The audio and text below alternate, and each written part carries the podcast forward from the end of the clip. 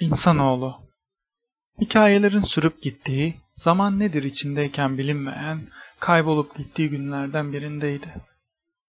Saatin rakamlarını yelkovan, yelkovana akrep kovalarken uzun süredir yuttuğu kelimeleri bu benimseyemediği dünyaya haykırıverdi. Kısa süreli bir rahatlamanın ardından hem yaptığı şeyin pişmanlığı hem de hatasının arkasına gizlenmiş mesajın varlığını hissetti. Yapılmış yanlışların belki bir geri dönüşü henüz yoktu. Belki zaman aracı olsaydı inandığı doğruyu inşa edebilirdi yaşam iklimine. Yapabileceği en doğru şey yaşanmışlıklarından gerekli olan doğruları çıkartarak geleceği bunlar üzerine oluşturmaktı. Her şeyi sil baştan, en baştan ama en doğru ve düzgün bir şekilde oluşturmalıydı. Başlanması gereken yer tam olarak burasıydı. Çünkü artık her şeyi aleyhine çevirmenin tam zamanıydı. Dışarı attığı adımla yüzüne vuran her hava zerreciğinde sanki hayatının bundan sonraki döneminin güzellikler getireceğinin haberi vardı. Geçmişinde yaptıkları geleceğindeki güzellikleri yıkamazdı ya ya da gerçekleşmesine engel de olamazdı. Bu nedenle yola koyuldu. Yolda yapması gerekenleri kafasında oluşturmaya çalıştı. İlk önce insanların içerisine karışmalıydı.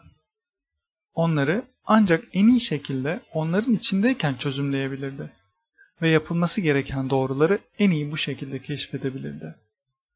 Geniş bir gözlem alanına sahip bir yere geçti ve çıkarsamalarını yapabilmek üzere seyre daldı. Bir baba ve oğlu dikkatini çekti.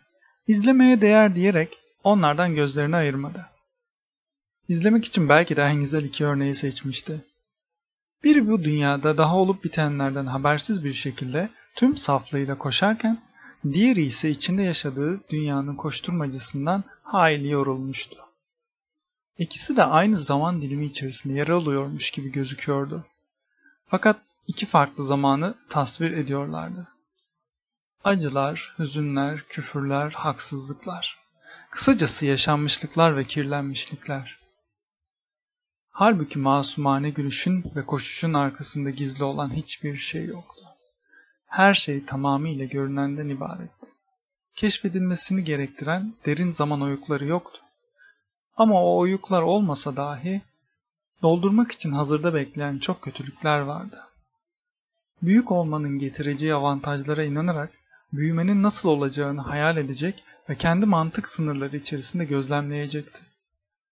Ne yazık ki o sınırların içinde dezavantajların hiçbiri yer almayacaktı. Onların yerine daha fazla şeyler elde edebilmenin baş döndürücü rüyası olacaktı. Bilseydi keşke. O daha fazlaların yalnız başına dolaşamayıp yetersizliği de yanında gezdirdiğini. Yine de ister miydi?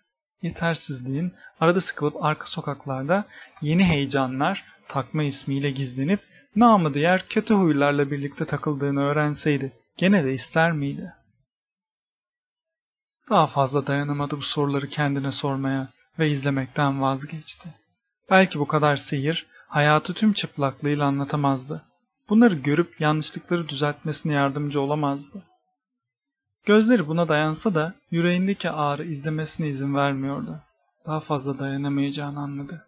Gene tüm yanlışlığı, yanılmışlığı ile yalınlığına dönmeye karar verip evinin yolunu tuttu.